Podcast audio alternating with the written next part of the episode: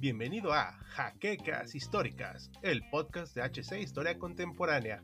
Comenzamos.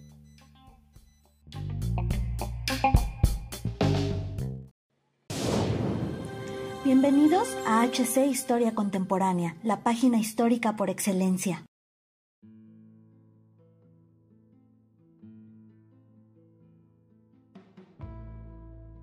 Tengan todos ustedes buen día, historiadores y amantes de la literatura. En este nuevo encuentro nos transportaremos a la bella región de España, concretamente a la España de los siglos XV y XVI. Un lugar reinado bajo el manto de los reyes católicos, Isabel y Fernando, quienes, en otras cosas, fueron los responsables de que Cristóbal Colón llegara al continente americano. Y nuestro objetivo de hoy es hablar de uno de los escritores que quizá para muchos sea alguien desconocido, pero que, sin embargo, aportó al crecimiento de la literatura hispana. Estamos hablando del señor Fernando Rojas, autor de la famosa obra de La Celestina. Por favor, disfruten el podcast. Hablar de la España de Fernando de Rojas es hablar de siglos de luchas, conflictos y múltiples sucesos a lo largo de la península ibérica y que hicieron de España lo que conocemos hoy en día. En primer lugar, es digno en mencionar el tema de la Reconquista, un periodo bastante largo de la historia de España, el cual consistió en la restauración de los reinos cristianos a lo largo y ancho de la península que anteriormente habían sido conquistadas por los árabes. Pero vayamos por partes. España durante un largo tiempo fue un territorio que consistía prácticamente en comunidades aisladas entre sí. Con el pasar de los años y a la larga expansión de un pueblo que se llamaba Fenicios, las colonias ibéricas empezaron a formarse. Posteriormente, numerosos viajeros griegos empezaron a sentarse en las tierras ibéricas a partir del siglo VII a.C. De hecho, Heródoto narra que uno de los primeros griegos en llegar a la península fue un mercader llamado Coleo de Samos. Pues bien, los fenicios empezaron a construir colonias bastante grandes y que más tarde se convertirían en Cádiz, Málaga y el Muñécar. Sin embargo, como viene siendo costumbre en el hombre, la paz no duró, pues los cartagineses, que procedían de Cartago, empezaron a invadir distintas colonias fenicias, y entre ellas estaban las de la península. Pronto Cartago se vio asentado en España, al menos hasta las guerras púnicas, donde la península ibérica pasó a control romano, bautizando a su nueva colonia como Hispania. Hispania a su vez se dividió en dos partes, la Hispania Citerior y la Hispania Ulterior, al menos en un inicio ya que posteriormente se crearían provincias a lo largo del territorio, es aquí donde la lengua latina empezó a asentarse y donde Hispania se vio inmerso en el nacimiento de los sentimientos religiosos cristianos, que ya habían conquistado a Roma. Recordemos que la religión cristiana, mucho tiempo censurada y perseguida, fue aprobada por Teodosio a partir del año 380 en los edictos de Tesalónica. Pues bien, en Hispania la religión cristiana llegó ese mismo año. Pero para el año 476 el Imperio Romano Occidental fue derrotado, tanto en el interior como en el exterior, y puesto en desgracia junto a todas sus colonias. Con la caída de este imperio muchos pueblos, en su mayoría germánicos, empezaron a poblar las antiguas colonias romanas. En el caso de Hispania, los visigodos imperaron en el lugar creando el reino visigodo. Para no hacer esta parte demasiado larga, solo queda concluir que muchos asentamientos se establecieron a lo largo y ancho de toda la península ibérica, creando sus propios reinos y sus propios límites. El reino visigodo, gracias a una guerra civil, fue derrotado y posteriormente sus reinos fueron conquistados por los musulmanes para el año 711, dando inicio a la época árabe en España, la cual duraría casi 800 años. Hispania se convirtió en el Al-Andalus, siendo una extensión del entonces Califato Meya, al menos hasta el 756, donde el Al-Andalus creó el Emirato y posteriormente el Califato de Córdoba. Para ese entonces, los cristianos se establecieron en el norte creando sus propias tierras, entre las que se destaca la marca hispánica, hecho por los carolingios y el reino de Asturias. La reconquista está en pie. Para el siglo X, el reino de Asturias ya había conquistado buena parte de la región hispánica, haciendo retroceder al Al-Andalus e incluso llegando a la ciudad de León, donde se formó el reino Astur-Leones.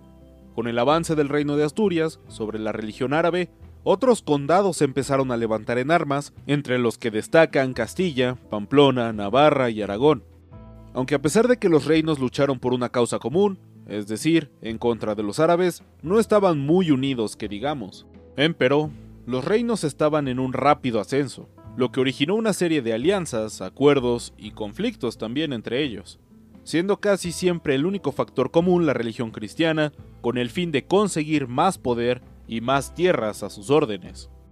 Para el siglo XV, el poder árabe ya únicamente reside en el Emirato de Granada. Los reinos más poderosos son Castilla y Aragón. De hecho, en 1474 se da la Guerra de Sucesión Castellana, donde se deshereda Juana la Beltrajana, entrando en un conflicto directo con Francia y Portugal en contra de la dinastía de Aragón y Castilla.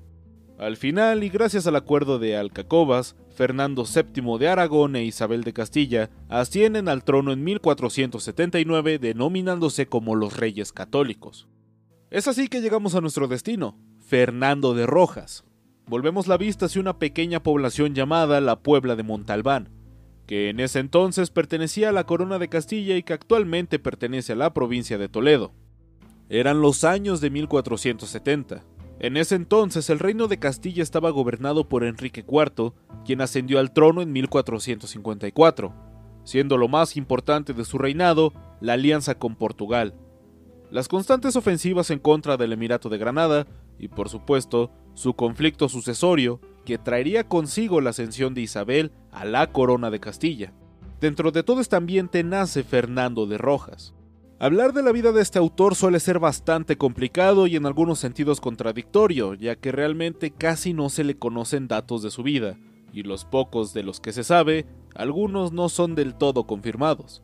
Por ejemplo, de la infancia y juventud de Fernando solo sabemos que se crió dentro de una familia con ascendencia judía, aunque realmente hay un debate sobre eso, algo que por supuesto no era muy bien visto dentro de los reinos cristianos. Para ese entonces, los reyes católicos ya estaban en el poder de Castilla y Aragón, dando como resultado una de las alianzas más fuertes de toda la península ibérica. Para 1481, Isabel y Fernando mandaron una ofensiva masiva hacia el reino de Granada con la intención de erradicar todo poderío musulmán de la región, lo cual consiguen para 1491. Para 1492, estos monarcas firmaron un decreto que promulgaba la expulsión definitiva de los judíos de los reinos cristianos, al menos que estos se convirtieran al cristianismo.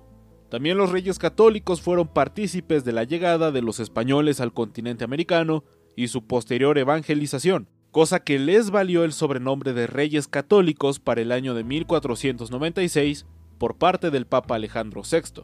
Pues bien, se cree que la familia de Fernando, para poder seguir viviendo en España, se tuvieron que convertir al cristianismo, cosa que no fue nada fácil, pero que al final consiguieron. Fernando Rojas, durante buena parte de su juventud, cursó la materia de formación gramatical, donde aprendió el latín, además de un bachillerato especializado en las artes, mismas que le ayudaron a entrar a la Universidad de Salamanca en 1488, donde cursó leyes con el deseo de convertirse en jurista. Haciendo otro breve salto en el tiempo, donde igualmente no se tienen muchas noticias de Fernando, aunque se cree que después de concluir sus estudios universitarios para 1498, se mudó nuevamente con su familia. En 1508, Fernando de Rojas vuelve a aparecer en el radar, esta vez en la población de Talavera de Reina, donde fue jurista durante un tiempo e incluso llegó a ser alcalde mayor de la región. Los datos que confirman su llegada a Talavera tienden a ser los documentos de distintos pleitos en los que Rojas tuvo que tratar como testigo y por supuesto en los libros del ayuntamiento. Como alcalde mayor igualmente existen documentos que prueban los distintos juicios en los que Fernando tuvo que estar presente, aunque con la llegada de nuevo cargo de corregidor las actividades jurídicas de Rojas disminuyeron drásticamente. Otros cargos que ocupó, aunque en menor medida, fueron de notario y letrado. Es en ese periodo, 1512, donde Fernando de Rojas conoce a su esposa, Leonor Álvarez Montalbán, con quien tuvo alrededor de siete hijos. La familia se asentó en la ciudad de Talavera, donde Fernando de Rojas vivió el resto de su vida. A pesar de que no se sabe nada de la misma, se supone que tuvo una buena situación económica y gran prestigio social por su testamento creado un 3 de abril de 1541, falleciendo pocos días después. y la causa no se sabe con certeza. Hablando un poco más acerca de su obra La Celestina, para esta fecha se estaba dando el fenómeno conocido como el siglo de oro, un periodo de España donde las artes, la ciencia y las humanidades imperaban en un país en proceso de transición hacia la anhelada modernidad. La Celestina tiene una historia editorial sumamente curiosa, pues esta obra hizo su primera aparición pública en 1499 en la localidad de Burgos. Para ese entonces, Fernando era un recién egresado con el título de Comedia de Calisto y Melibea. Sin embargo, curiosamente esta edición no fue la primera que se hizo, ya que se menciona la siguiente frase, con los argumentos nuevamente añadidos, lo que da a suponer que había otra versión anterior a esta. Sin embargo, esta edición, la de 1499, consistía de 16 actos. Otra cosa a destacar de esta obra es que se ha dudado acerca de la autoría de la misma. En primer lugar, porque el nombre de Fernando Rojas nunca apareció, en las versiones de 1499 hasta 1632, solo apareciendo en un verso acróstico, siendo hasta el año de 1902 donde se asocian el Fernando Rojas del texto con el Fernando Rojas que estudió en la Universidad de Salamanca. Para inicios de los 1500 salió una segunda versión de la obra, esta vez con 21 actos, titulada como La Tragicomedia de Calisto y Melibea. Para esta edición, el autor todavía no se sabía de Fernando Rojas, y se expone que esta obra era una continuación de un texto que encontró en la universidad con solo un prólogo escrito, por lo que decidió continuar la obra él mismo.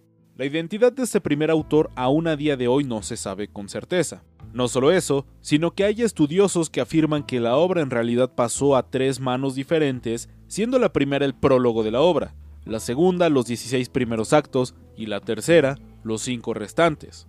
También hay otros que afirman que la obra en realidad fue escrita por un grupo completo de universitarios y no se debía limitar solo a un autor, aunque estas teorías no suelen ser bastante populares. Pero en fin, todavía para 1526, en Toledo se imprime otra versión de la tragicomedia de Calisto y Melibea, esta vez con 22 actos, uno más que la última versión impresa. Para esos mismos años se empieza a traducir esta obra en otras lenguas, entre ellas el italiano. De hecho, el nombre final de la Celestina fue inaugurado en Italia, que acostumbraba ponerle subtítulos a las obras escritas. Este caso no fue una excepción, pues este nombre se extendió por diversos países de Europa hasta que en 1595 se estrenó en España la primera edición de un libro titulado como La Celestina, título que se conserva a día de hoy. Pero a todo esto, ¿de qué va la obra? Básicamente es una obra de amor entre los jóvenes Calisto y Melibea, Calisto se encuentra sumamente enamorado de Melibea, pero esta, por una u otra situación, lo rechaza. Es ahí cuando los criados de Calisto entran en acción y envían al joven con Celestina.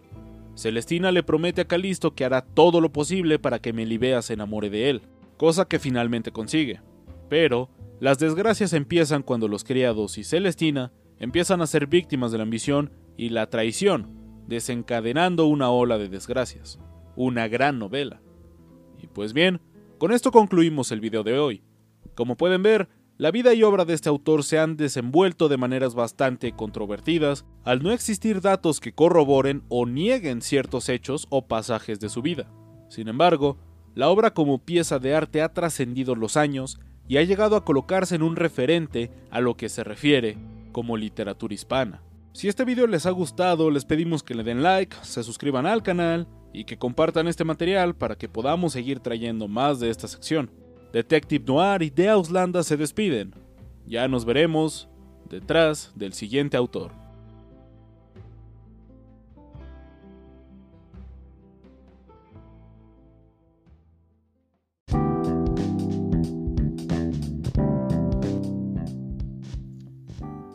La siguiente semana en un nuevo episodio de Jaquecas Históricas, el podcast oficial de HC Historia Contemporánea.